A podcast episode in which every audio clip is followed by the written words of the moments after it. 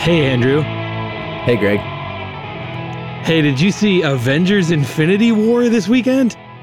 Nah, I'm probably going to wait till it comes out in Redbox. Yeah, me too. So, what else is on your mind? Oh, you know, just thinking about. no, of course we saw this movie. What are we? We're trying to do jokes.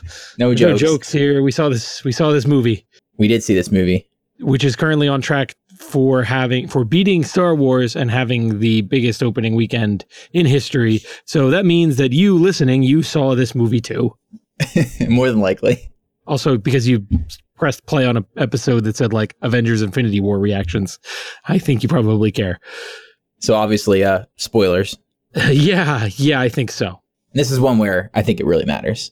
Yes, it, it really does. Um, I think this movie is going to be surprising for a lot of folks. So, yeah, if you have not seen the movie yet, go see the movie. I guess that's the easy thing here is we we probably both recommend that people see this movie, right? Yeah, yeah. I mean, whether unless you like don't like superheroes, then I would. Yeah, and I can't imagine anybody listening to our podcast um, is not already in the set of people who would be interested in this movie. The only thing that I would, the only type of person I would not recommend this movie for, um, and again, I don't think they're listening to this podcast, but if you haven't, if you're not caught up on the Avengers movies, um, this movie is going to be a rough ride because it really does not give it assumes you have seen everything else. So I would say if, you know, you really want to have seen at least the most recent 5 or 6, you can probably skip the Ant-Mans, but um yeah, you need to have seen Thor, the latest Thor and uh Ultron and uh Infinity War and probably Black Panther at the very least to have any sense of what's going on here. Yeah, and you definitely also want to be familiar with like who the hell the Guardians of the Galaxy are. Yes. If for some reason movie- you like watch the Avengers but not Guardians of the Galaxy for some reason. because this movie spares no time at all in giving you a last time on the Avengers kind of breakdown. It really just assumes you are caught up and ready to roll. So that's the only caveat in the recommendation. But again, if you haven't seen this movie yet, please don't listen to this podcast until you have seen this movie. right. So, uh, where the hell do we start, man? Well, I mean, we got the recommendation piece out of the way. I guess we're Um, good. All right, see you guys next yeah. week. Um, well, what did you think? I mean, what's your what's your kind of what's your gut on this? so, obviously, this has been something that we've known for a number of years. This was coming. We've been having. There's been a breadcrumb of you know little little tidbits in the movies, usually post credit scenes that we know something's coming. We know these things called Infinity Stones slash gems. Uh, I guess just stones in these movies. Uh, we know that they're something of import, and we knew from the announcements the movie is coming out. There was going to be a two part movie. Uh, that's sort of changed, but not really. And the whole time I was thinking, this is everything I want in the world. And, but I was very nervous. I didn't voice this concern very often because, like, you know, Marvel has such a good track record. Because at, at worst, the movies that they brought out have been just okay. And, but I knew that this was, this is something unprecedented, right? Like, there's so much that could be botched with this movie, so many ways it could go wrong.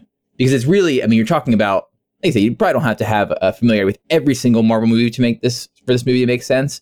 But it really does rely on the fact that, yeah, we're thinking people have seen at least 15 of these movies and care enough that we don't have to spend any time on anything and also pay off on things we've been building towards that, even if they were just subtle characterizations for a while that I think has never really been attempted before.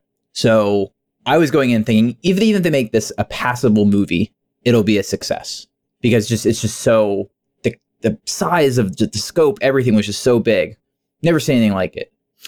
Yeah, I think that's for sure. The just the amount of kind of established characters that you know almost everyone on the screen has had their own movie at some point um is pretty revolutionary i guess. Well revolutionary implies that there's this is going to be the way things are done from now on. Um but it really does take some chances just in the way that it is made in that the way that it ignores any attempts at exposition, the way that I, it doesn't really follow a traditional arc either. And it relies on what you think and know about these characters and this type of movie very, very much. Like it, um, it tries to pay off on having built up a bunch of expectations, um, and an established formula and all of those things. Um, and in a way subverts some of those things and is very, very risky, I think, from a filmmaking perspective in that way. Like you say, they take a lot of chances. Like there's a lot of ways that this thing could have not worked at all. Right. And I think that it's weird. It's this weird paradox because it's like, in some ways, the safest movie ever because it, these Marvel movies are just making more and more money every single time they come out. So obviously, the next one's going to make even more money and be successful. But at the same time, from a from like you know operational perspective, from a filmmaking perspective, it's very it's very risky. So, well, and not just from a filmmaking perspective, um, but also from a because we know that these movies th- this is more than just a series of movies. This is a licensing and merchandising empire. And at the end of this movie they killed half of their characters. And is you know are kids still going to be interested in black panther figures in this interim between now and whenever we bring these characters back to life right yeah like that was a hugely risky move in you know, in this world of, you know, these characters have to sell toys and t-shirts and lunchboxes and backpacks and stickers and candy and all of this other stuff. And now, you know, a lot of these characters, you can't really put their face on crap for the next year, year and a half, two years. I don't know. Or can you? It's weird. So very, very risky. It is weird. And I think that I think that the the risk there is particularly interesting because I don't know. It's just it's really. I was reading about how and like I feel a little torn about it because I you know these I forget that these movies aren't just made for you know twenty and thirty something nerds because uh, I hear these things about you know like kids leaving the theater crying and like I read a interesting you know comment on something somewhere from a, a dad saying like I went to see the movie first without my kids because I knew it was gonna be dark and I I don't think I'm gonna take them to I'm not gonna let them see it until the next one comes out because I can't have them living in a world where their heroes are dead for a year. And it's just like, oh man, that's heavy. yeah. Especially the heroes that they chose to kill. Yeah. Well, I I want to talk about that, but I want to get to that later because I want to know. So far, we've talked about a lot of things of like, oh, it's the first time they've done anything like this. And we've talked about this, all this kind of like context and industry and, you know, first time they're doing this. I want to know, did, what did you think of this movie? Like just as a as a as a butt in a seat as a viewer how did this right. work for you so as me as andrew beloved marvel studios fanboy at this point unabashed uh, i loved it i can't say that there was really anything major that i didn't like about it as me i could see how you know i was trawling some reviews today and stuff and i could see how a movie reviewer who works who works for like the washington post or something is kind of just like what the hell? Like, what is this comic book ass nonsense? This is not a well made movie. It doesn't follow these standard conventions we have and all this stuff. It's just a collection of scenes and action scenes and one liners. I could see all that. But for me, I loved it. It is everything. It was more than I was expecting because of a number of things, but uh, it really accomplished something that was more than I thought it was going to accomplish without having, for me at least, any huge stumbling blocks, minor quibbles, but yeah. About you, Greg? So I actually, when I left the theater, I was, and this is unusual for me because usually what happens is I go to a movie, I really, really enjoy it walking out of the theater, and then I later on I think about it and I'm like, eh, you know what? I think that was just the afterglow of an exciting, you know, uplifting ending and all that, eh, or or just a, a, you know seeing a bunch of cool stuff right at the end of the movie, and then you walk out, and you're like, wow, that was great. Um, but the opposite happened with with me on this movie. As I walked out of the theater, and I was like, that was not a good movie. And the more I thought about it, I'm coming around more. Um, but when I walked out, I was just like, now, I, I, I, will acknowledge that there are a lot of things that this movie did very, very well. The standout for me, just from a technical perspective, was Thanos. Like, he looked real in a lot of the scenes, like, especially the scenes at the end where they're kind of fighting in the jungle and the, he's just kind of got that very natural lighting on him. Like, that just looked like a, like a real person in a scene. Um, and not a cartoon. And and that's not just a technical statement of boy, they really got the motion cap and the CG down, but Josh Brolin's performance um, as the character in his voice and presumably facial capture um, was incredibly compelling. Um, it was. I feel like I've had a moment of holy shit. Look at what they can do. Like I feel like the last time I felt that way about a CG character to that degree was the first time you saw Gollum, and you're like, holy shit, they can do some shit now. Um, so, and I was impressed by that, and a lot of the all of the action scenes were great. All of the humor was great. All of the character moments were great. But as I kind of looked at the whole picture, I was like, what the hell was this movie even about? Like, what was the what was the story here? Other than, and I understand it's theoretically the first part of you know, a two part thing, but it still felt a little thin in that regard of like there wasn't really an arc here. The movie didn't really feel like it had anything to say other than it was like it wants to show us the things that it needs to show us in order to set the stage for the next movie which is like the marvel the the the curse of the marvel movie writ large right? Like where it's just um a lot of this is just setting up for the next one, which is setting up for the next one, which is setting up for the. And I was just like, I don't know, man. It just it didn't really coalesce into anything. Um, but then I started thinking about it more as I think where I was going wrong was I was thinking this was an Avengers movie, and this is not an Avengers movie. This is a Thanos movie. Yeah. And f- when I looked at it from that perspective, I thought this was actually pretty good.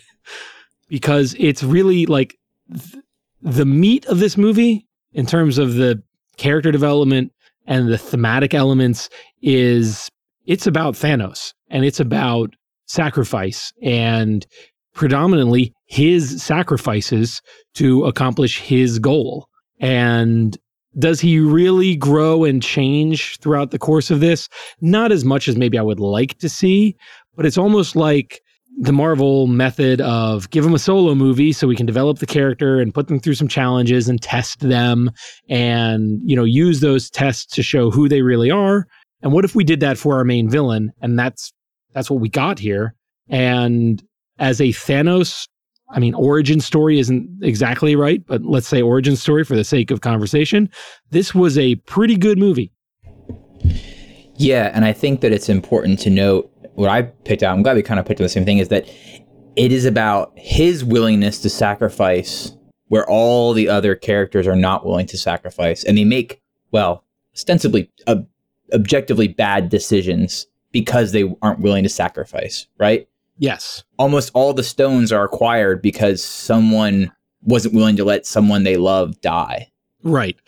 Yeah. Where Thanos I, I, is. well, and I wish that so I feel like they overused that beat a little bit. And I understand that like that's that's the theme they're going for is, you know, it sacrifices the theme of this movie and, you know, like you say, Thanos makes a sacrifice and that works. Everybody else waffles about it and they fail. I just wish that I hadn't I saw it like four times of boy, you know, giving up this stone would or protecting this stone would require great personal cost for me because of my relationship with this character and therefore I don't and I'm like maybe we could have framed it up a little differently a couple different times because it just felt and by the end you're like like you feel like when it's like Wanda and the Vision and also why were they the big payoff? Like why were they the final test? That's not no they didn't earn that. Um but like it's like Wanda come on you see the stakes here. This isn't early on where like, uh, who cares if he gets one more? Like, he will literally kill Half Life in the universe if he gets this one thing. How is this a hard decision for you? Um, but yeah, anyway, I felt like they they could have framed it a little better. But yeah, that's the theme. That's what they're going for. And looking at it that way, you're like, yeah, this works. Yeah, and I, I do have to go back and I agree with you about Thanos and Brolin's performance. I mean, a lot of people were upset with like how they changed his appearance a little bit and how his face is a little more human-like than it was, and you know, in comics or in the earlier kind of Easter eggs he was in. And I, I do agree, there's like a, a, certain level where it looks a little goofy, but the amount of expression that he was able to, you know, inject into the character and between the voice acting and the motion capture, it was just, it really felt like, like you said, it was a next level of motion capture and, and CGI character because it really felt like he was there. They weren't acting against a big blob or whatever, which was Yeah, which was refreshing. And I mean, I think his performance was the best in the movie. I mean, everybody else felt like, you know, I felt like I was watching a Marvel movie, and the acting is it's serviceable, but it's not really. Nobody's really making me feel anything. um, it's the you know they're they're the actors and actresses. They're not like pulling me out of things. You know, I'm not like ugh. You know, other than Elizabeth Olsen, I guess just gave up on having an accent in this movie. um, which I mean, fine. The one they had was so cartoony and dumb, but um, it's rare. You know, the the performances they're not like pulling me out of anything, but they're also not. There's no wow moments when you look at like an acting performance with with a lot of these characters, but there were wow moments with Thanos where I was just like, I'm actually feeling something because of this acting performance, and like you know, Brolin was the best actor in the movie. I think it was it was he was amazing and really you know, he's a guy, he does a lot of movies. He's a successful actor, and you could really see somebody like him phoning this in. But I, I would argue that he might have worked the hardest of anybody on this on this shoot. Yeah, I would agree. I mean, the scene surrounding the Soul Stone, uh, you know, that was like, you know, it's cheesy and like once you realize what's happening, a little predictable, but it's also like his performance sold that scene for me Yeah, into a scene that was a really, really strong scene. and they had a lot of work ahead of them in setting that up because they needed to. By the time the movie got to its midpoint, they needed to really make you believe that Thanos loves Gamora. And these are characters we have not spent a lot of time with. And we have seen nothing of their relationship so far, other than her talking about how much she hates him. And us being foretold what an evil force of nature he is. And they had all of maybe total seven or eight minutes between those two characters to make us believe, you know, how much he cared about her in his weird way by, you know, by the time the big sacrifice came. And they did it. And that is that is a tricky needle to thread. Yeah, I mean, the amount of, you know, you're not wrong what you're saying about this movie and, you know, sort of like once you get over the surface, is there a lot underneath? But the amount of plot this movie covers in a very, like, I didn't really particularly feel rushed now that often. I mean, I, I would always, you know me, I would always say, like, hey, make another half hour and let's stretch it out a little bit more to like add in a little bit more downtime. This movie did feel a little bit like it felt full, but in like, I just ate a big cheeseburger full, not like, you know, I ate two full cheeseburgers and I'm going to puke kind of way. Um, I thought that, you know, obviously having some slower moments or whatever could help have the ups and downs feel a little bit different. But no one wants to watch, I guess, not everyone wants to watch a three or four hour Avengers movie like I do. But um, the amount of plot this movie covers in a very like convincing way is astounding to me. I mean, first off, let's talk about the misdirection of the trailers and how, How so? well all the scenes they show in the movie in the trailers on the posters Thanos has two stones Yeah. two stones and so I thought going in this movie that like uh well I think by the end he might have five of them like he might he's gonna get vision stone at the end and like get the time stone probably and so the next movie will be about him you know getting like I, I thought we got basically what I thought was me one and a half the content of one and a half movies in this singular movie. I thought maybe halfway through Avengers 4 is when we'd see the snap or something similar. And then the latter half of the movie be like the fallout and then the recovery. But for him to, you know, get all the stones, as well as what all the other characters did in this movie, which there are some, you know, moments for them and movement for them, but not feel like too rushed, it was a, a accomplishment for me. And and the way they didn't portray, like didn't show him with all the stones and all like they really showed a lot of restraint. It's what's gonna get people jazzed up and seeing him on the poster with all six stones on the gauntlet. They didn't do that. They showed two stones on the gauntlet. Because that's how he starts the movie. But even in the mm-hmm. trailer, like, you know, when he's fighting Captain America, when he's fighting on, you know, Titan, he only has two stones. They, you know, save that CGI. And also things like the Hulk. Hulk's not in this movie, basically. Yeah. He's not in Wakanda. They cut that, you know, and I think it's kind of helpful because you don't, it helped me be like, I don't really know what's going to happen, which was, you know, a good thing for this kind of movie because, I mean, I know the rough plot details of this sort of general storyline and we know what it's building towards, but I didn't really know when was going to, what was going to happen when and how it was going to go down. And that felt good for me. I'm like, oh, okay, here's when the Hulk's going to come out of the Hulkbuster armor, right? Nope. Okay. When I guess it happened later then. Oh, I guess it doesn't happen at all. Okay. Yeah. What's the deal with the Hulk? Why are they holding that? I know they said that uh, that Ultron, Ragnarok, Infinity War, and Avengers Four they're viewing as like a four part Hulk arc for that character, and I assume it's one of two things. I assume that you know, since the Hulk got the shit kick out of him in the of this movie, that like he was partially scared. You know, he's supposed to be like a, a, a little kid, um, scared to come out. I also think that we're going to see a little bit of a, you know, that synthesis of personality where since Banner, you know, was a strong warrior in his own right, this movie maybe the Hulk and him will have an agreement in the next movie or something along those lines. I don't know the exact purpose. I think it was an interesting choice. Uh, it was definitely unexpected, partially because of trailers, just partially because I'm like, well, you got to have the Hulk raging around, but maybe there's going to be a big payoff in Avengers 4 is my guess well, with that yeah. relationship and those characters, but I don't know for sure.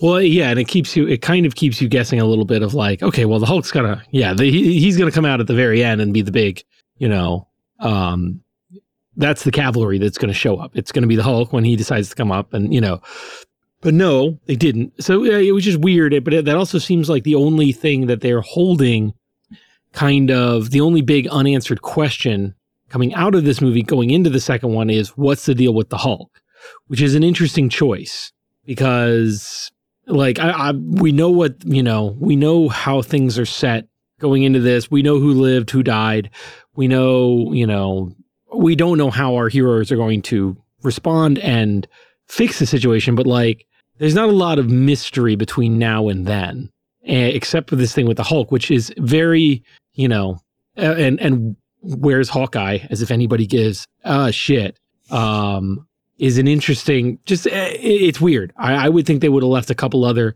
kind of loose ends of like oh well what happened to so and so and is when's when's this person going to show up? Are they okay um but they really answered all those questions yeah i think that i mean it was interesting reversal because usually banner's trying to keep the hulk inside and he's trying mm-hmm. to do the mm-hmm. opposite and it wouldn't happen i think that's one mystery i think that i mean i'm really excited because i don't know what this next movie looks like i mean i have an idea of how it'll end which I'll get to then, but or like the rough, you know, the rough ending. But I don't really like everything I expected to have happened in the next movie kind of happened in this movie.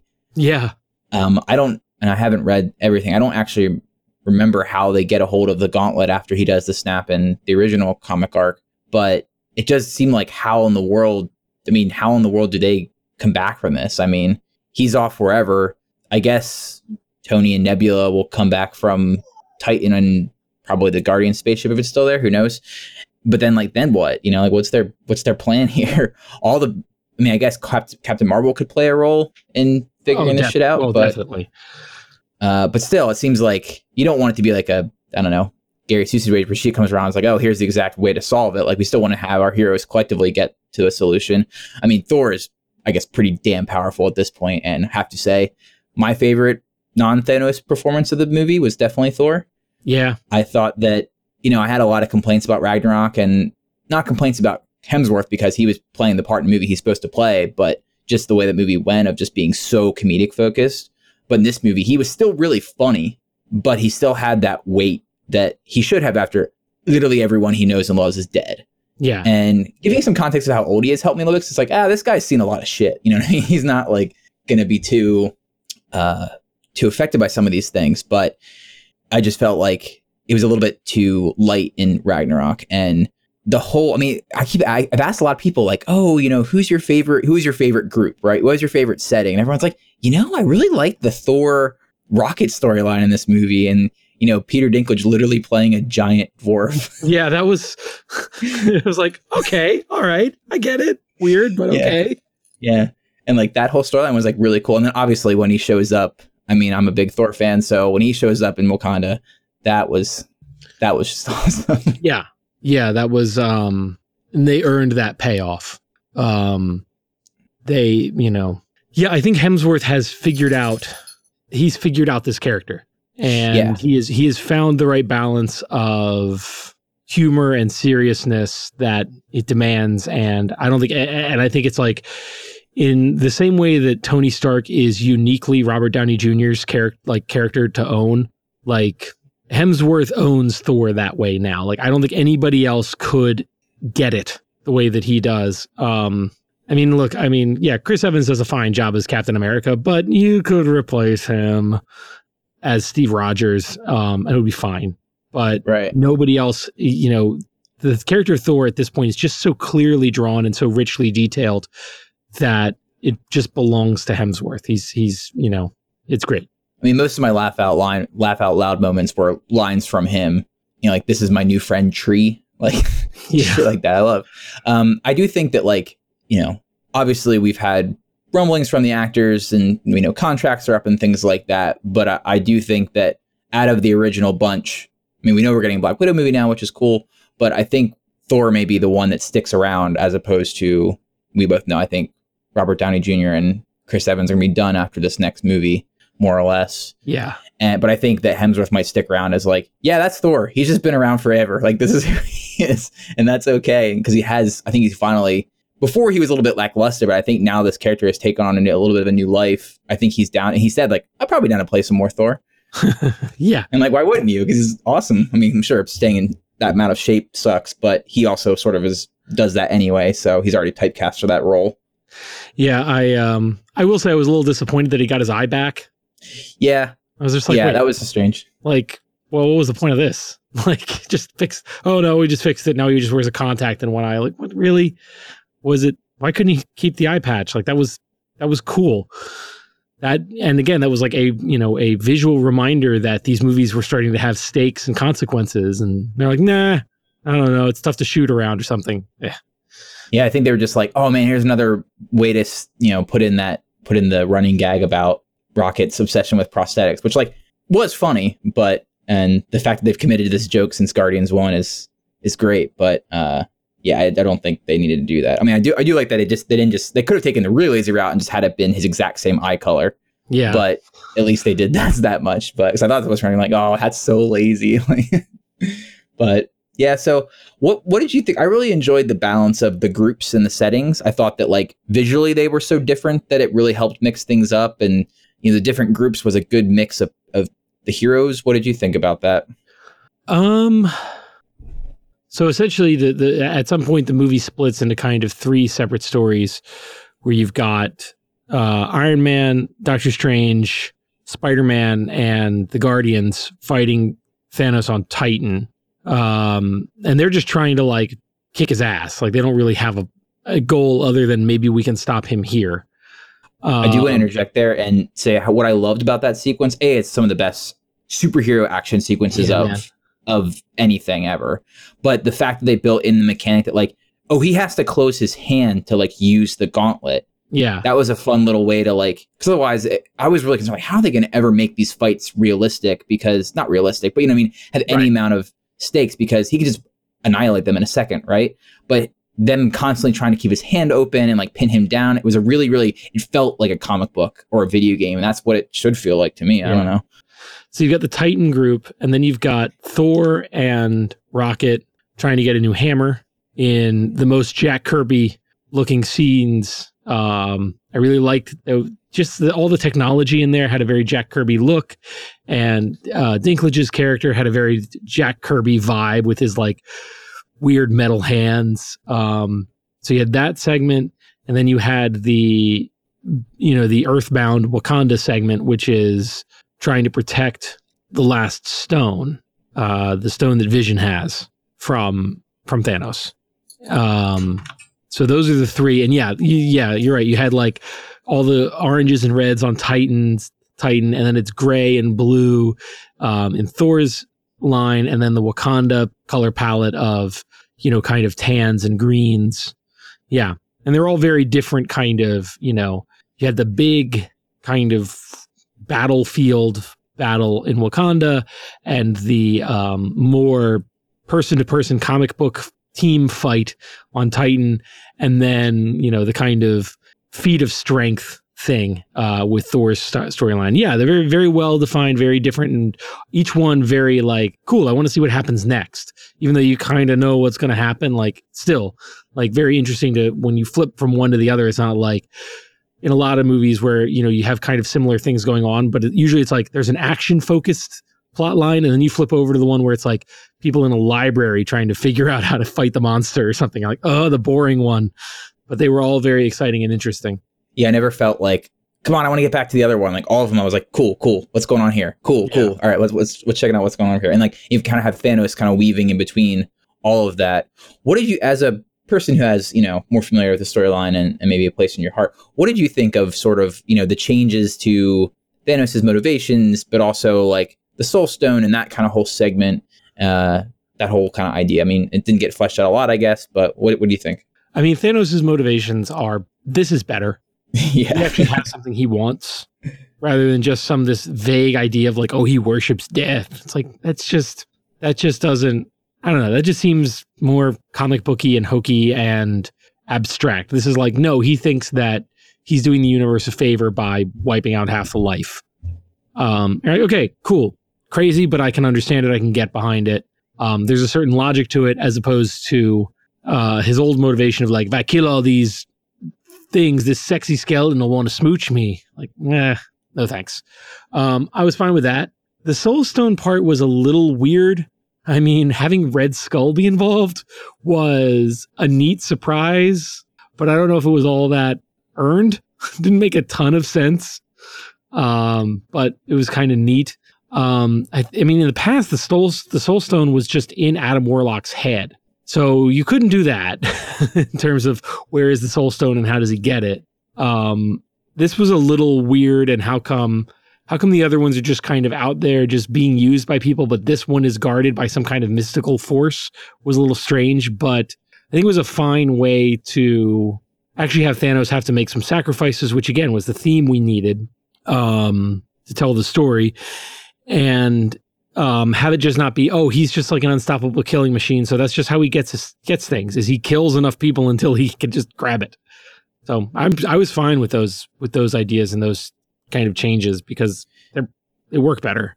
Yeah, I, I would agree. Uh, you know, it's like, do I need to agree with Thanos' motivations? No, I need to, but I need to believe. I need to believe that he believes that it's the right thing to do. And the performance and the writing really made me feel that, like, yeah, he truly thinks this is like he doesn't like it. He doesn't. I mean, I think he enjoys fighting, but I don't think he enjoys like killing people. He's just like, this is what I have to do, and that like did come across like you know with the sacrifice and all that. It did provide some humanization. I think was really needed for Marvel villains, and I'm just like, I'm gonna make the whole world dark, and it's like, why? Yeah, uh, so, so I, I think we'll see more about the Soul Stone. I hope we do because it really didn't play much of a role in the movie. And they say like, oh, it's one of the most important stones, plays a special role, and it's like, okay, but like w- we didn't really see it do anything. right. I like the visual effect of like whenever he's doing powers, like different stones light up. Like visually, they really brought some cool stuff to it. Also, Thanos really likes bubbles. Um, yeah, but uh, I mean, I, I do think that it, some people are like, ah, these fight scenes are so dumb. He would just like, why couldn't he just do this? And it's just like, come on, it's a comic book movie, man. Like, a you only can do what you can think of, right? He's still one person. He doesn't become omniscient until he has all of them, I guess. So he's supposed to like, I need to actively think and do this. But also, b, it's like, then we want to have a movie. yeah. So I think we saw we saw what each gem does, with the exception of uh, soul. Right. Like power is big purple energy blasts, kind of like the disintegrating stuff we saw in Guardians. Fine. Time is so far a rewind button, just like we saw in Doctor Strange. or a look ahead button. Yes, which let's talk about that in a minute. Um, Yeah. Space is teleporting, fine.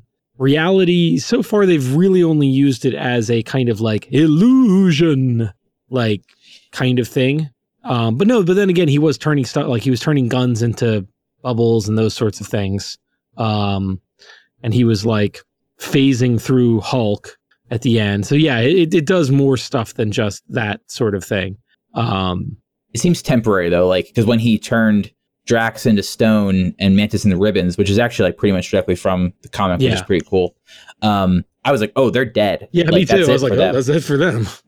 um, but then like he left and everything kind of went back to normal, which is a really cool scene, by the way, because like I didn't, I didn't expect that. yeah it's somehow it's linked to his like his brain like it, you know it, it's he has to be there to kind of actively be constructing the reality through the through the gem Right.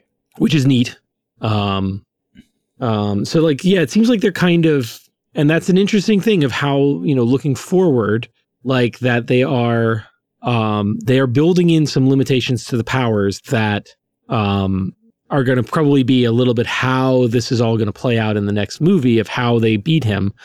Um, you know, they're they're they're establishing some parameters about how these things work. Like I honestly I hadn't thought about the oh the reality stuff reverts back to normal once he's you know no longer paying attention to it. Um, like I hadn't noticed that until you pointed it out, but it's very true, and it's like interesting. They put that in there, but they didn't draw a lot of attention to it. But it seems they've worked, they've mapped out what the rules of each stone is now. So that's going to be important later, I think. Yeah, I mean, I think, and I think that we'll see some, you know, more what the Soul Stone does or the role it plays in the next movie for sure. I think especially because like when wherever he's at in that like kind of pool of water with like baby Gamora, that scene I feel like has something to do with the Soul Stone and Definitely. these sort of things. So I think we'll get some more kind of wacky, visiony kind of stuff not visiony in the character visiony in the visions kind of way. Uh, gets confusing. Um, but yeah, so so let's talk about looking in the future, and, and I'm going to give a, mm. my my prediction here of what I think is going to happen. Probably not a novel idea by any means, but so Doctor Strange is by the way cool stuff. Doctor Strange movie was cool. Like him fighting and stuff was pretty awesome. Like when he went full out wackiness. Oh, with and, like, like, all the, the harpsichord started playing. Yeah, with the um the Vishnu arms. I think it might be Shiva mm-hmm. arms. Uh, that was I was like, oh my god, this is the Doctor Strange movie I wanted. Um, yeah, sorry, I was talking over you there. Yeah, no, no, he uh, uh just like those scenes and like using the red bands of they, what are they called? I don't know. Just like his fight scenes with, I like that sort of sequence of like they all tried to band together to fight Thanos, and then they each got a turn trying to take him on. Yeah, and just like the little attention to details and like how you know Tony's got this new nano suit, but as Thanos is smashing it to bits, he's like only has so much left and like yeah. it's moving around different parts. That is just it's just really clever things where if it was DC, they'd just be punching each other for an hour. you know, honestly, like it's just the, the action is just so much more interesting and unique and different ways they yeah. play off each other. I just love that. But anyway, so um, for you know, Doctor Strange looks ahead in time and says, "I found the one way in which it works." He's pretty tight mouth about it. Uh, and then we had this sort of awkward scene, which I was first was just like, what the hell is going on? Where, you know, Tony gets stabbed, to which many people in my theater yelled out, no, and kids started to get a little upset. Oh, man. Um, and I also thought he was dying because eh, um, it's going to happen at some point, right? And, but then when Doctor Strange stops him and gives him the time stone, at first I was like, why is he doing this? Like, this is completely out of character. Like, they obviously, these guys hate each other. Like, he said he would kill any of them yeah. to protect the time stone without a blink of an and eye. He's just handing it to Thanos. And now he's handing it. So I was just like, what is going on? So at first I was like, oh, this is poorly written. I'm That's, like, no, no, no. Mm-hmm. You and I had no, a very no, no. similar journey with this, I think. Yeah. And he's like, no, no, no. This is, he saw, this is the future. He saw that he has to do this, that he's not going to prevent the snap from happening. He's going to, he's playing the long game. He said that at some point. Yeah. And I think what's going to happen is he knows that Tony needs to be alive because Tony's gonna be the one who at some point gets all gets the gauntlet back together, however they get it, and undoes the snap, but it kills him in the process. Yeah, I think he he saw that their one path to victory somehow involved um somehow involved uh Thanos getting the gauntlet. Uh, or, or completing the gauntlet and and doing the snap. He somehow saw all of this and knows that other versions where you know it, it goes different ways it's unrecoverable. So he sees the only way that they can, you know, reverse this is for him to get it. Now, um, I think that what I think is very interesting, and I think it kind of foretells the next movie a little bit, is when we look at who lived and who died, the people who lived is the cast of the first Avengers movie. It is Thor, Cap, uh, Widow, Hulk, Iron Man and I guess Hawkeye. I don't. Can we just stop talking about Haw- Hawkeye and just pretend he was never in any of these movies? Um, but like, it's the original team. All of the new characters right. that have been introduced since then: Black Panther, Spider Man, Doctor Strange, um, the Guardians, the Guardians, all gone except except Rocket. Rocket's the only Guardian who who survived, right? Mm-hmm. Um, and then some side characters like War Machine and Okoye and people like that. Right, right. But of, of like the main, you know, so what I think that says is, um, I think that there's going to be time travel in the next movie, of course. Somehow they're going to get the time stone. The good guys are going to get the time stone and use it to go back in time to Avengers 1. Because also, and I know that there have been some set reports of like uh, Chris Evans filming in New York in like his old Avengers One costume. Um, so at some point they're gonna have to go back in time and make some change that's gonna prevent Thanos from getting the gauntlet at all. Um, and that's how they're gonna that's gonna be a part of it. My prediction is that somehow it involves Tony actually dying with the nuke. Um, and you know having a timeline where you know Tony Stark actually dies when he's carrying the nuke or whatever, um, and that somehow is the is the missing factor, um, because Hmm. because they also they brought that back in this movie. They brought back Tony's post Battle of New York PTSD. They brought that back and mentioned it a couple times in this movie. Um, when it kind of seemed like he had mostly worked through that in Iron Man two and three, or maybe just 3 I, I think is where they were dealing with it, uh, and subsequent movies. So I feel like that this next movie, we're going to go back to the Battle of New York, and either Tony's going to have to relive it, or he's going to have to actively like he's going to die with that nuke or something like that. That's my that's the reason I think that way. Hmm, interesting. I didn't know about the set reports. That definitely changes. I do think, I still think that, I mean, I'm going to stick with my prediction of him using the gauntlet and it killing him and possibly destroying the stones or something like that. Um, but because I think they'll bring it full circle with like, this is the guy that started it, this is the guy that ended it. And then somewhere in there, you know, we'll lose him and at least him and Captain Yeah. America. I think those are the two slated die. Now, it'll be interesting to see because we had character deaths in movies that in this movie that weren't just from the snap, right? And it'll be interesting to see if those are permanent or if it's just the snap the reverse or what'll happen with all of that. You know, what role does some of the other big so we've had some pretty big events happen, like Asgard being destroyed and most of those people being dead from the sounds of it. And um, you know, I thought I, I was when Loki died, I was thinking in, you know, the Ben Kenobi quote of, you know, a thousand a million fangirls shouted out and screamed and suddenly stopped. uh, um, but yeah, so I, I really am curious to see because obviously we know we were trying to usher out these characters one way or another, and a reality warping event would be a hell of an easy way to do it. But we also they also we also know they aren't throwing out the entire thing because we have a bunch of new characters that are very popular and getting more movies and these sort of things. So um, I'm really just not I'm really just not sure. I'm I'm pretty committed to my Tony Stark using the gauntlet though. Yeah, I mean, if if if these if this movie and the next movie are really two halves of a whole, it's going to be about sacrifice, right? And Mhm. that means we're going to see our main characters really have to make some sacrifices. Because so far, the only people who have made any sacrifices in these movies are, uh, or in this movie, were you know all the side characters that we don't care about. Well, no, well, some of them we do. Um, like I, I really I was because because you know because for me like I was really starting to like the newer generation of Avengers. Like I was, you know, I feel like they're finding their footing with Doctor Strange. Benedict Cumberbatch is finding his footing as Doctor Strange. Tom Holland's Spider Man is a national treasure. Um, yeah. I was getting a little, t- yeah, honestly, in this movie, I was feeling a little bit of like the Guardians of the Galaxy. I was feeling like a little bit, a little bit over their shtick, but still, I like their movies. Um, and maybe it's just that they work better in their own context. Um, but I was really liking it, and like I loved Black Panther, and it was so great. And then like I'm like, no, no, no, don't kill, don't you, uh, you can't kill Black Panther. he's becoming, he's become a fucking icon of our culture, and now it just like disappears in in to dust. But I was really kind of enjoying these newer characters, and now we're kind of stuck with the old guys again. But but I want to. Uh, by the way, um, I did really appreciate, even though, like I said, I was the the Guardians shtick was feeling a little strained at this point, but like Chris Pratt's scenes on Titan, where they really painted a picture of him being a very different kind of person than the other kind of Avengers heroes, were really well done. Where he's like swearing at Thanos and like getting really pissed off, and everybody else is like, "No, we've got to work together and do the t- the the team thing," and he's like, "Bullshit! I hate this guy." And I was like, "Wow, it's like actually um, there is kind of a culture clash between like where you know Star Lord seemed a lot more human than these other kind of you know oh I'm a hero and I'm an Avenger and all that kind of stuff that you were seeing with the other characters.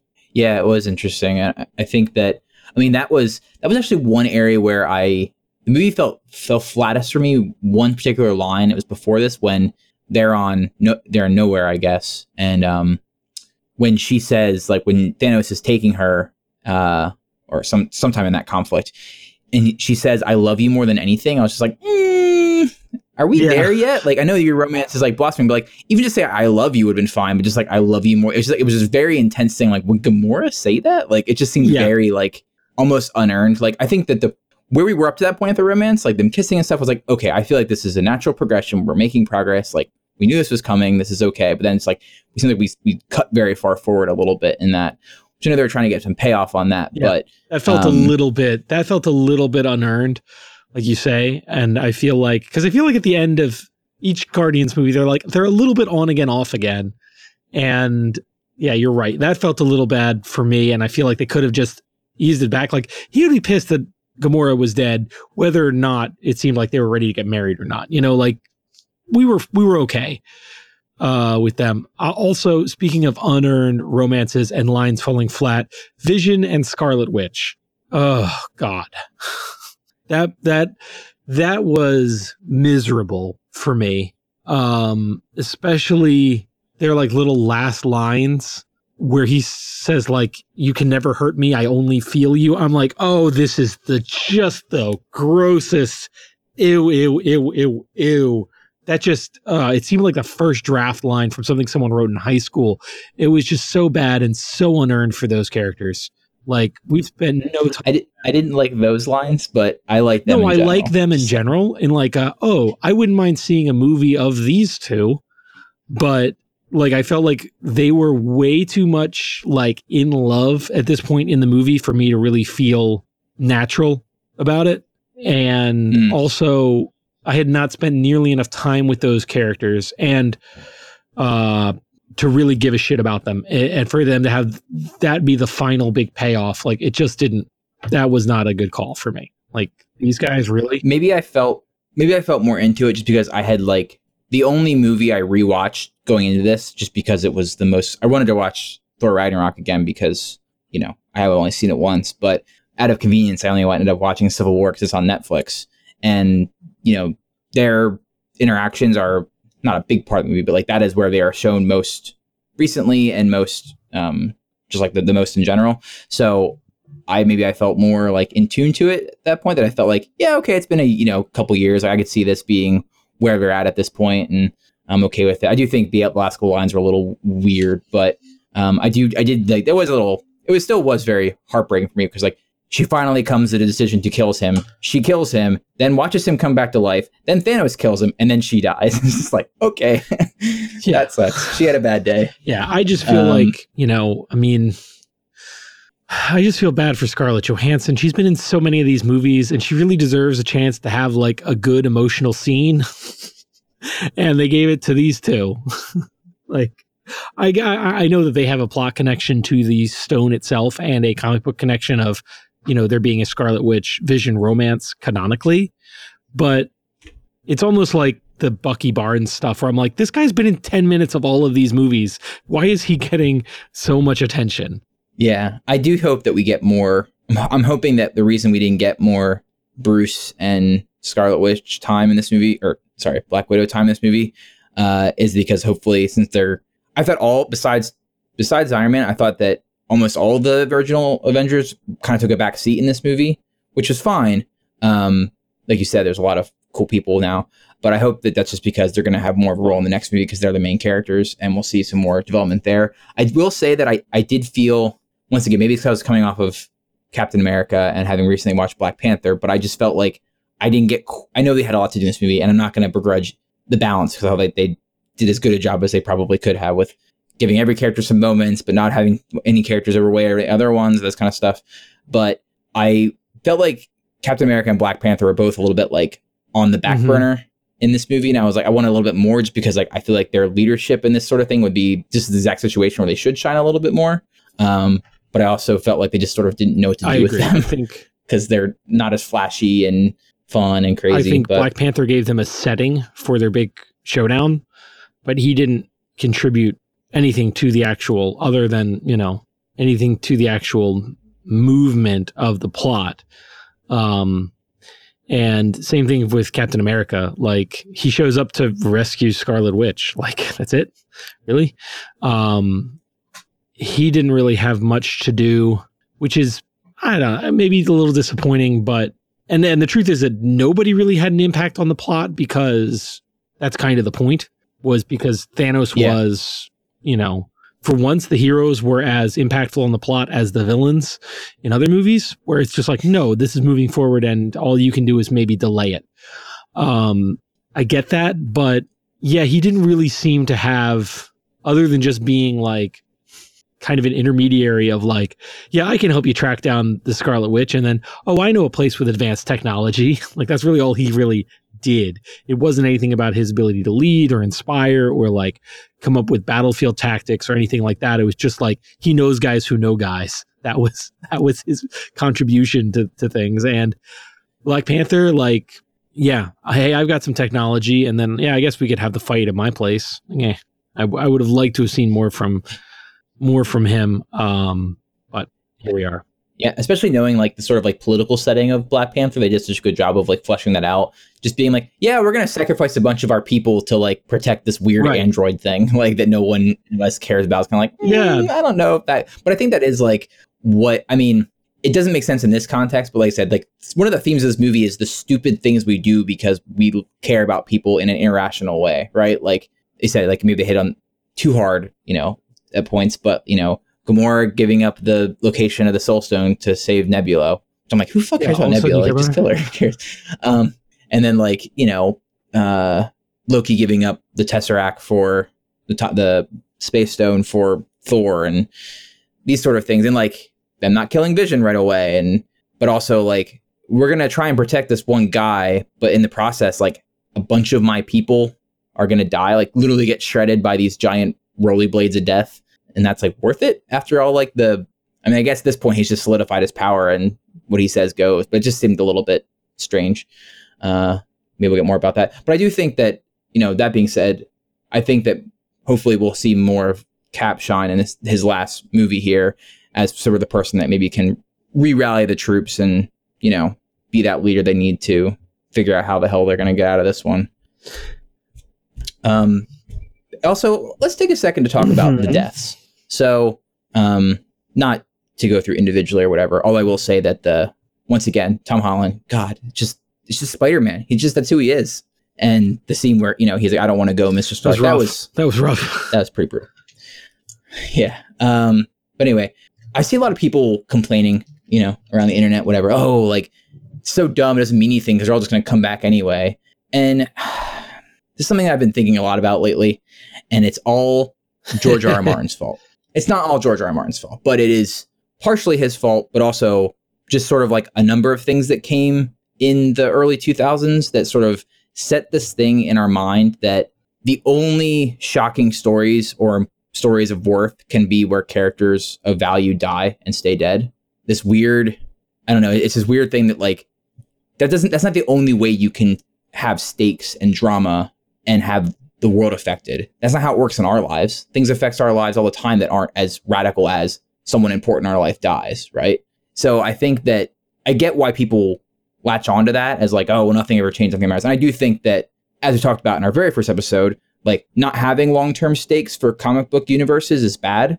But the fact that sometimes people die and come back in any medium, whether it's comic book, fantasy, whatever, as later on George R. R. Martin, you know, so it's plotted for like, oh, his characters die and they stay dead. It's like, mm, not really anymore. Uh, as most of them are coming back to life, Yeah. it seems. Well, I think that part of it is that you permadeath is easy stakes. Uh, it's it's kind of blunt. It's a blunt instrument, right? Like it's easy to have a character everybody cares about, and then we kill them, and that's going to make make people sad. Whereas it requires a defter touch if the long term stakes are like character relationships. Like if when the stakes of the movie are not oh Captain America and Iron Man are going to kill each other, but like oh these guys are never going to be friends again. Like in order for me to care about them never being friends again, you have to work really hard with writing and directing and acting to make me really really care about that relationship. It's easier to really make me care about whether or not a person dies, right? Rather than like who their friends are. So it's harder to do. Um That's fair, I guess. I think the, my problem is, is like I probably like in one of the reasons we talked about I can't watch horror movies is because I'm just like a really overly empathetic person. So when I'm like watching a movie, I like, get really immersed and get really into it. So even though I like obviously I know that like all the characters that were killed, at least in the snap, are going to come back. I'm immersed in the movie now, and I'm in the shoes of the people who are reacting to these people dying. They don't know they're going to come back. You know, like they don't feel that. So I think sometimes this is what you said, like this idea that, you know, we're always looking at the next movie or the next thing. I don't think that's entirely the movie's fault. I think I'm thinking it's our fault. Like it's not just like there is a lot of Marvel stuff that builds up to the next one over, but I think that's partially because we're also looking ahead just as much as they're building it up. And we need to just sit back and take a second to like be in the movie and think that this is the world that they're living in getting a little bit too deep here but you know i just think that like think about what the characters are feeling at the time not what they're going to feel like at the end of the story because the end of the Right. story doesn't isn't the only thing that matters They don't know they're in part one of a two part thing. right exactly um and yeah like i i do feel you know like you know how does tony feel coming out of this having watched you know peter die and um you know all these other people and knowing you know did i do enough to stop it blah blah blah like yeah he's a he's going to be a fundamentally changed person after this um and how how do all the characters recover from this trauma is going to be interesting. Um and then we have to wonder what are the stakes going into the next movie? Because permadeath might not work if we kill half the population and then bring them back magically and just hit the reset button. Um then you can't use permadeath again. So some people are going to have to stay dead. Yeah. Um i think it's pretty obvious just zooming out and knowing like well yeah i mean it's not spider-man's not going to be on that list. Spider-man's coming back. Black panther's coming back. Um you know do we get bucky barnes back? Maybe not. Does you know and then some you know does the falcon come back? Mm, maybe not. Um so my guess is that is that anyone who dies via the snap will be back i'm thinking it'll have something to do with the soul gem like all of those souls got put into that gem or whatever world it connects to or something and that they can all come back but it doesn't have the power they won't be able to given the context of whatever happens they won't be able to bring back the people who die along the way so maybe Loki, Heimdall, Gamora, Vision. If pe- whoever dies in the next movie trying to, you know, if Cap dies trying to fight Thanos or whatever, something along those lines, right? I don't know. That's just a guess, but Yeah, well, I think I think if you do if you do the big rewind, you get everybody back who died in this one period, but everybody who's going through the rewind is up for grabs. mhm. I think that um I mean, I just I don't see how Tony Stark makes it out of the next movie alive. I really don't. no, I don't think so. Um, I think they can make a business decision about whether or not they want to keep Doctor Strange around. I think they can make a business decision about whether or not they want to keep, um, uh, you know, the Hulk. But um, no, I think I think we definitely are going back in time and trying to right the wrongs. And in the process, we're going to have it's going to be a Back to the Future scenario where they go back in time and they fix everything, but when they come back, the future is not the exact same future they left from. Um, you know, the, the present isn't the same present they left from. Things, you know, Marty's parents are more successful. That's not going to be the case in in this, I think. But I think that's what I think that's their way out of all of this. Um, Yeah, I think you're probably right. Um, yeah, so I want to do two things. I want to get the final final thoughts, unless you Mhm. have anything else you wanted to add. no, I'm sure we'll be talking about this movie for a while. Yeah, I'm definitely gonna gonna go see it again. Although uh, now Movie Pass has announced that you're not allowed to see the same movie twice. yeah, fuck that. um, which is dumb, uh, real dumb. And then new new subscribers are only able to see four movies a month, which is still. I mean, I've never I've never seen more than four movies in a yeah, month. I, I, yeah, that's still but we should save conversations about uh, how pissed Yeah. off we are at Movie Pass for a different episode. yeah, yeah. But anyway, I am going to see it again because of random circumstances that I didn't actually use my movie pass for this one. Um, so I'll go see it again. So hopefully I can get some more thoughts on it, and we'll do a part two and part three and part four. No, I'm just kidding. Uh, but um, so final thoughts, and then I want to do what we I just said we shouldn't do is think ahead to next Marvel movies. Okay. Um, my final thoughts are overall, I think a good one, a good, uh, a good in the series and a good movie. Period. Um, I think if I had to think about it, like it is a qualified recommendation because you really do need to have seen everything else to enjoy this movie. But you could say the same thing about Return of the King, right? Like Return of the King doesn't work if you haven't seen the first two movies, but it's still a great movie. Um, and I think that you know it's the same thing with like TV shows. Like you know, obviously I can't recommend season three of Breaking Bad if you haven't seen the first two seasons of Breaking Bad. Um, but yeah, pretty good. A qualified recommendation based on like there's a lot in this, and also it is an incomplete movie. It is a part of a series, and it does not conclude. It, it it it is it is the most incomplete, unfinished Marvel movie that we have seen. So that's a, a knock against it as well. I understand it's it's the first of several parts, but it also doesn't bill itself as such. It doesn't say part one. It doesn't, you know, it doesn't I mean, we know contextually that yeah, there's probably gonna be more of these, and they all continue off of each other. But um, no, I think they took a lot of risks, and they did a lot of really, they did a lot of things well.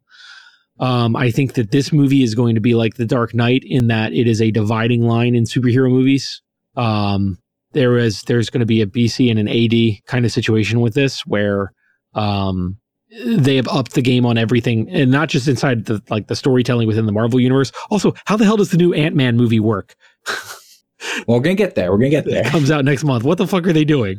Um, uh, so I think yes, this is this is a this is a big one. Um, I do think it's flawed. Um, I think that uh, it could do a little bit of a better job of framing it as Thanos's movie and Thanos's story, but I understand they were trying to trick us a little bit.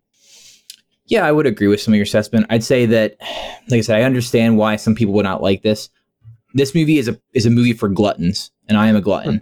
you just want it all, and you want it to all be rich. And I really felt like I was we were something happened in this world, and we were just seeing how it played out. Right, like it just felt so full and like connected, and all these things that I really like, as we're all well aware of at this point.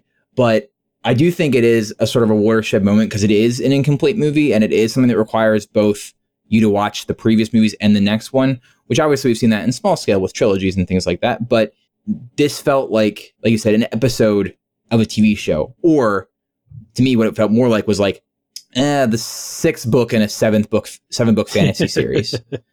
and like that's sort of where storytelling is going. I was just reading an interesting um, they're called the words of Brandon. It's Brandon Sanderson. When he goes on tour, he does like Q and A's, and people dictate them and put them in a big database so you can nerd out real hard. And he was talking about we talked about in our TV episode and sort of this trend in media to be embracing big continuities and big big connected universes and things. And he credited 24 uh, with that idea and how um, just things like he was said he's he's this would be interesting for you Greg, he said that uh, he was watching the Star Trek Deep Space Nine commentary tracks or whatever. And he yet he's writing like nine books this year. What is this guy's life? Is he, he's he's found extra hours in the day. He's got some kind of four dimensional thing where he can like watch fucking commentary tracks on the most boring Star Trek series and still write uh, nine. Oh, I hate this guy. well, he said that it's his it's the best Star Trek series uh, in his eyes. Uh, well, but he's basically he saying objectively incorrect. well, he was saying that they basically were the creators were saying that they were trying to do big overarching stories and the studio executives were just like no no no. So they kind of like coyly put it in there you know but it just said individual adventures and how that's changing. And i think that this is really like a watershed moment in that idea that like this is the this is the biggest movie ever now essentially. Maybe not in cultural context that's probably star wars but money wise and in the current cultural context like this is huge. And for it to be a, an incomplete movie that's part of something bigger that everyone is going to go see, that really does show where we're at culturally for media. And I think, you know, I don't want to get into now, but like we're going to see only more of this stuff. Sorry, Greg. I don't necessarily think it's wrong. I don't have the problem. I don't have a problem uh, hypothetically with serialized storytelling. Um, I think that the model going into this for modern serialized movies was Star Star Wars, where um, the original, well, really that that was the model of like each movie really tells a kind of a concise story with its own themes and its own arc, but it plays into the larger arc and the larger plot. But there's still a lot of value in the self-contained unit. Whereas this throws that out, where it's like, nope, this is this is just you know, the further adventures of our characters. See you next time. Um, but I also don't think that this this doesn't necessarily this isn't a model like you can't do a movie like this where it doesn't really even have a beginning and an end. It's just like, nope, here we go. We're starting. Here it is. Remember these guys? Okay, let's go. Um, and the end is really just like, all right, cool. Now we know they have to solve this problem. Let's see what they do.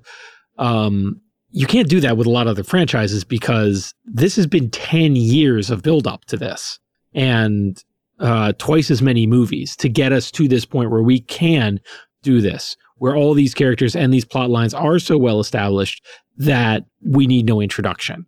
Um, it's it not there's not a lot of existing things out there that could follow this model. Maybe James Bond, but you know they have such a loose continuity already uh, where they can't just throw you, you know, they could they can't just throw you into the action of like, up, it's James Bond, up, he's in an exotic location, tracking another spy. Cool, we've seen this before. Um, but uh, yeah, I don't know how you do another movie like this. TV shows do it all the time, serialized TV shows where it's you know more modern serialized TV shows. Like if you come in on season four, like they're not doing you a lot of favors. Like they really expect you to go back and do your homework on the first couple. They're not going to waste a bunch of time. I get it. But yeah, not it's going to be a long time before we see other movies kind of taking this model because again, it takes 10 years of build up to get you to this point. Yeah, and I think but I wonder if we're going to see any commitments to, you know, other properties where they try and do this well. Obviously, DC tried and failed. Uh, under our leadership, they would have succeeded. but um, I wonder, if, uh, you know, like if we're seeing it in TV, and, and increasingly the lines between TV and movies is becoming blurred because of the amount of money that's just going into it. Um, but I do think it is interesting to see these like movies being used as strictly parts of a serial serialized story. And I wonder, you know, if that'll stick around or if it's just a Marvel flash in the pan sort of thing that we're going to see and only they can do it because they put in the time and effort and have the familiarity. I'm not sure. I mean, I think it's proven as a model that it can work. Um, Star Wars might be able to shift itself in this direction. Um, which you would love. What do you mean? Just more Star Wars yeah, movies, right? Yeah. I feel like we're about five short of where we need to be. God. um, I don't. I mean, who else could do it, and why would they try? It's it's obviously DC because they have a very similar model, but ugh, can they do it? I don't think so. Um, this really seems like a black swan kind of thing where like this is the perfect combination of circumstances of having the right source material and having the right people in charge to make this thing work the way it did and having a really long string of good luck and you know getting the casting right and none of the actors leaving right? What would have happened? I mean it's very possible that Chris Evans could have got tired of this halfway through. Where would we be today if that had happened? Or, God forbid, um, you know, uh, Robert Downey Jr. dies in a car accident. Where do we go from here? Like, they've had a very long string of good luck in that they can make this thing the way they wanted to make it. And I don't know if you can replicate it. I don't know if you can. Um, because it is a long string of of successes, all of which could have very easily gone a different way, and a long string of stuff outside of just, you know, people making good decisions making these movies. Again, like you casting problems, you have budgetary problems, you have um all kinds of things that can go wrong that just didn't go wrong. So I don't know if you can do this. I don't know if anybody else can do this because it's just, you know, it's like um it's I yeah, it's like being struck by lightning seven times in a row. Like, what are the odds? Like, some of it is going to happen because right. you were in the right place at the right time, and but other times it is just a lot of things just ended up going right for this for this string of events to go the way it went. No, you're definitely right. Um, definitely agree with that. Uh, so we have this situation now where um, there's two things I want to touch on here. Obviously, we've got two movies in between uh, this Avengers Infinity War and Avengers 4, whatever it's going to be titled. I do wonder, uh, as a side note, when they're going to release the title for Avengers 4 and also uh, how the marketing for that is going to look. Because the marketing for this was huge, right? Like all the posters and the colors and all the different characters and it's the whole thing. But now it's kind of be like, well, I'm kind of left on a yeah. somber note. I mean, you know, I wonder how it's going to be marketed, right? I'd be curious how, I mean, it was a different time, but, and it wasn't quite the end of the movie, days, but I wonder how the marketing looked for Return of the Jedi after Empire Strikes Back. But very different. Well, I guess. even the title, you know, even the title of Return of the Jedi tells you, oh, this is this is when the good guys you know the good guys, you know, the good guys come back. Do you have any ideas for the title? I don't know, man. Um, um, you know, you feel like it's going to be Infinity something. Um, I don't know. I I honestly don't know. Yeah, I don't know. I, originally, my idea was that would be Infinity Gauntlet because I thought that half of this movie is going to be this next movie, but nope. Uh, but anyway, so we've got Ant Man and the Wasp coming out in July. Now they referenced that Ant Man and Hawkeye took essentially plea bargains to you know be under house arrest someplace else. We know that Hawkeye is in Ant Man and the Wasp, um, although how much I don't know.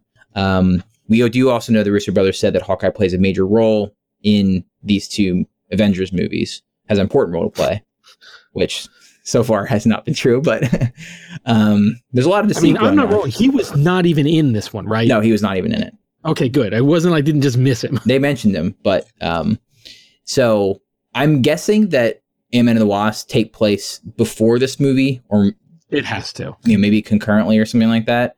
Um, just because otherwise, I mean, it would be once again a big commitment to have that happen and like have that be the setting that like shit's fucked, half the world just di- disappeared, and now let's have a goofy caper with Paul Rudd. right, yeah, doesn't that exactly fit the context? But um, it would be it would be a commitment. Different movie could do it.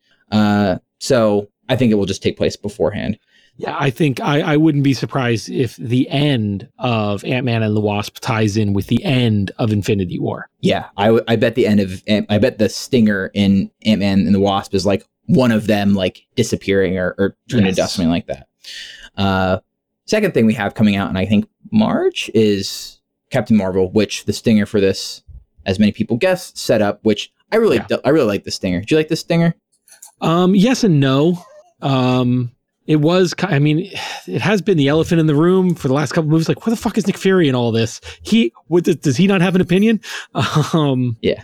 and uh, you know him rushing to do the get the pager to, to like signal Captain Marvel. Cool. You have to wonder, and I guess they're going to talk about this, like why today was the day he decided to call in Captain Marvel Right. Like if he's had this pager the entire fucking time like why hasn't he used it already um Yeah. Like, why didn't you call it for all the other extinction level events we're about to Yeah. experience? um, hopefully, there's an explanation for that. I imagine they'll have something. yeah they'll work it out but Um, um, yeah so you got those two captain marvel clearly setting up because she's gonna clearly have a big role in infinity war 2 Uh, so the other big thing I want to say is that this is now put the nail in the coffin that of any sort of illusion that the TV shows and the movies are connected. that's a good point Uh, because you know you have I have not watched Jessica Jones season two yet, but that came out beforehand. We are almost done with probably the last season of Event- Agents of Shield, which is also interesting because Clark Gregg, who plays Agent Coulson, you know, who's the main character in that show, who quote unquote died in the first Avengers, whatever. Um, and that show played very closely to the movies for a while. Uh, he is in Captain Marvel. Now that takes place in the past, but being as the Agents of Shield TV show has done a lot with the Kree, and that Captain Marvel was going to do a lot with the Kree, and that Phil Coulson never heard of the Kree when this happened, that's a, already a big problem. But the fact that they're not going to all of a sudden this week on Agents of Shield go, eh, half the people disappear. yeah Um, and then also Luke Cage comes out in a month, and they're not going to have anything to reference it either. So it does. I mean, we've known this. We know why it exists. We know that it, there's a lot of logistical things and corporate things and all these kind of things. But it does be like, you know, they always say it's all connected. It's like it's not all connected unless Well, there's some crazy time travel bullshit. Well, oh, there's exactly going to be crazy time travel bullshit because that's how they're going to get past this. Is they're going to have uh, the team's going to go back in time and basically hit a reset button so that everybody else, you know, they hit the reset button and um, and everybody else just goes on as if this never happened, except for the seven or eight people who are actively involved in it, who are going to know that it happened. Um, and that way you can have the reset for the the rest of the shows, right? Because yeah, sure, half the cast of Luke Cage died in all of this, but all the episodes we're seeing take place in the corrected timeline. You're probably right. Um, I don't. Because I I, don't don't see Marvel ab- abandoning the Netflix and the um uh the Netflix and the you know and the other TV shows anytime soon. Like those are making money. Like they wouldn't just be like, nope, can't have these anymore. No, no, I wasn't implying they were going to do that. I just mean that they're just going to be like, okay, obviously these don't take place in the same Yeah. universe or something like that. Um, I do think there's something fun to be had there, and I think that is an area to explore. Where like it would be kind of interesting to see some of these characters interact, and it maybe just doesn't fit the current, you know, production schedule or style and operational style of like how Hollywood and TV and movies work. But it'd be cool to see like what what do the defenders do when half the people die, and you know, like for a couple an episode or two, right? Like have these things plan a little bit more, but you know, they're also trying to tell complete strong stories of their own Yeah. without having to worry about. So it's sort of like the the pro and con of you know stuff in comics, right? Like big events happen, and the fun the part of the fun is seeing how every character sort of deals with it in their own way or how it affects them in their context. But it's also then derails their own individual stories and can sort of detract from those. So it's the it's the curse, I guess. Yeah. So here we are. We Here did it. are. We made it through. Uh, yeah. I'm actually, Well- I'm kind of excited to see where the Marvel Universe movies go from here. I really hope that there are lasting consequences from this. I know that they're going to have to do some kind of timeline reset, but either I hope they do the Back to the Future method, where again they come back to a present that is different, or it's a situation where, um, you know, once we hit the reset button, Tom Holland is back on that bus and nothing appears in the sky, um, but Tony knows what happened um you know tony has memories of the timeline where um you know where uh you know peter parker died in his arms. Um and you know where uh the remaining avengers have to live with each other based on choices they made or you know um you know that once everything comes back together like you know maybe the people who died have memories of it and um you know uh they have to like look at Doctor Strange and be like, "Yeah, you're part of the reason I died for two weeks." you know, um, I don't yeah, know. I mean, I do hope, I do hope as well. I, I'm curious. I'm very curious to see what you know if they're going to stick to this idea of the phases. What phase four look like? We already know some of the movies in that in that phase, but I am curious to see what the new model is going to be and if they're going to change it up or if they're going to be like, well, this has worked. Let's keep doing individual movies and then a group up and then a longer running story. Who knows? I mean, there's a lot, and who knows how the Disney Fox purchase will affect this as well. Who knows what changes are made? I can imagine that.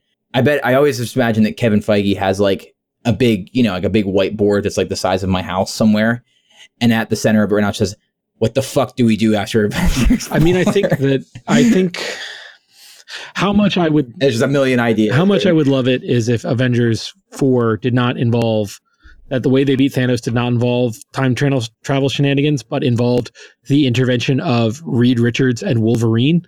Like that would be fucking great, and really cue up a, a, a cool phase five or phase four, I guess. But I don't know. I think they know what they're doing. I think they know that they need to start replacing some of the main actors and um, you know, kind of, you know, coming up with a next generation cast. But um, I think they have a plan. But anyway, so just looking ahead, I just Googled Mar- Marvel Phase 4, and what we know of is, uh, like you say, we have Ant Man and um, uh, Captain Marvel happening between now and uh, the next one. Um, and we also know that there is a Spider Man sequel that has been officially announced. Uh, there is a confirmed Black Panther 2. Um, we don't know if there's a Doctor Strange 2 in the in the plan, but we also know that there is locked in a Guardians 3. So we can glean from that what we what we what we can, but that's they're not showing too much of their hand post Avengers 4. No, and they and they said there will be no official announcements for Phase Four until this is what they said anyway, until Right, after Avengers except the 4. stuff that's already con- you know that's already been confirmed. Yeah, except I guess the Spider-Man sequel, which is going to come out July of that year, because that'll be three movies for that year. Does that make sense? Give them a year to market the So- next one. But then I believe I believe they said that Sp- the next Spider-Man takes place like minutes after the end of Avengers Four or something like that. Like it picks up like immediately off of it, which is weird. So that so Avengers 4 is next summer, right? Next May, yeah, a year Next from now. A year from now. And they're from what I understand, they're pretty much done with it. Yeah, they filmed both at the same time, more or less. Yeah. I assume All some reshoots or something, but Well, I'm actually kind of psyched about it. I'm actually I'm I was not psyched for Infinity War, like, you know, the way I was psyched for Last Jedi. But um I'm psyched for Avengers 4. I'm also psyched. Big surprise. I was psyched for Infinity War. Uh, but I'm even more psyched for the next one because I really just had a had an idea of what this would look like, and some of it came true, and I really just don't have any idea of what the next one will look like.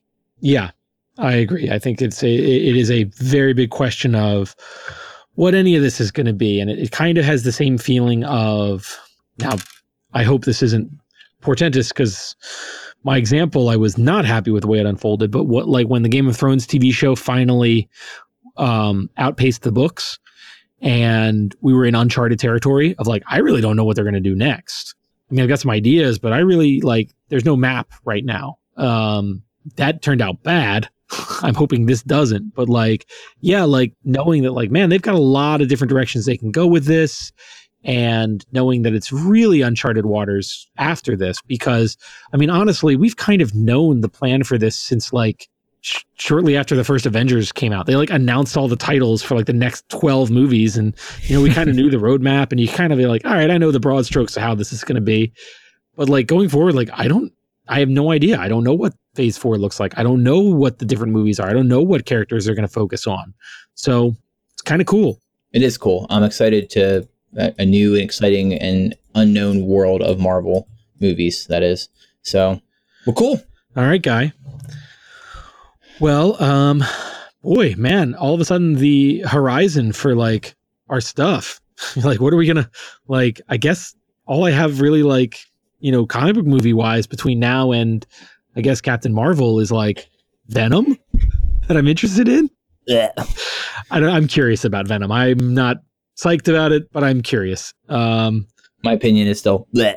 yeah, I'm about. I'm only slightly more curious about Venom than I am about uh, Han Solo. Uh, yeah. Um, I was. I'm actually. I don't mean to digress here, but I was. You know, I've been a little lit softer and still not excited about, it, but like a little softer on Solo than you have. But then I read the other day that it's like he signed on for like four movies. I was like, oh no, what are we doing? Don't do that. Like, uh, How don't. much of his life happens between the end of this movie and the start of, uh, and the start of A New Hope? Also, we have three great Han Solo movies right now. Please do not. We have three great Han Solo movies. One where he's a little off. Let's please let's keep that ratio better than 50-50. Yeah, for sure. Uh, I mean, you have Aquaman to look forward to. Come on, dude. Nope, I don't. I am excited for Ant Man and the Wasp. I, I I really did enjoy the first Ant Man because Paul Rudd's just hysterical, and um, I am curious. I mean, the, the trailer made it look made it look cool. They do some fun. It's goofy at it's at Yeah. worst. So, all right, All right, guy. Well, I guess we will be talking soon about something other than Avengers for once. yeah, I feel like it's you know it's a weight has been lifted in some ways. All right, buddy. Well, have a good week. You too.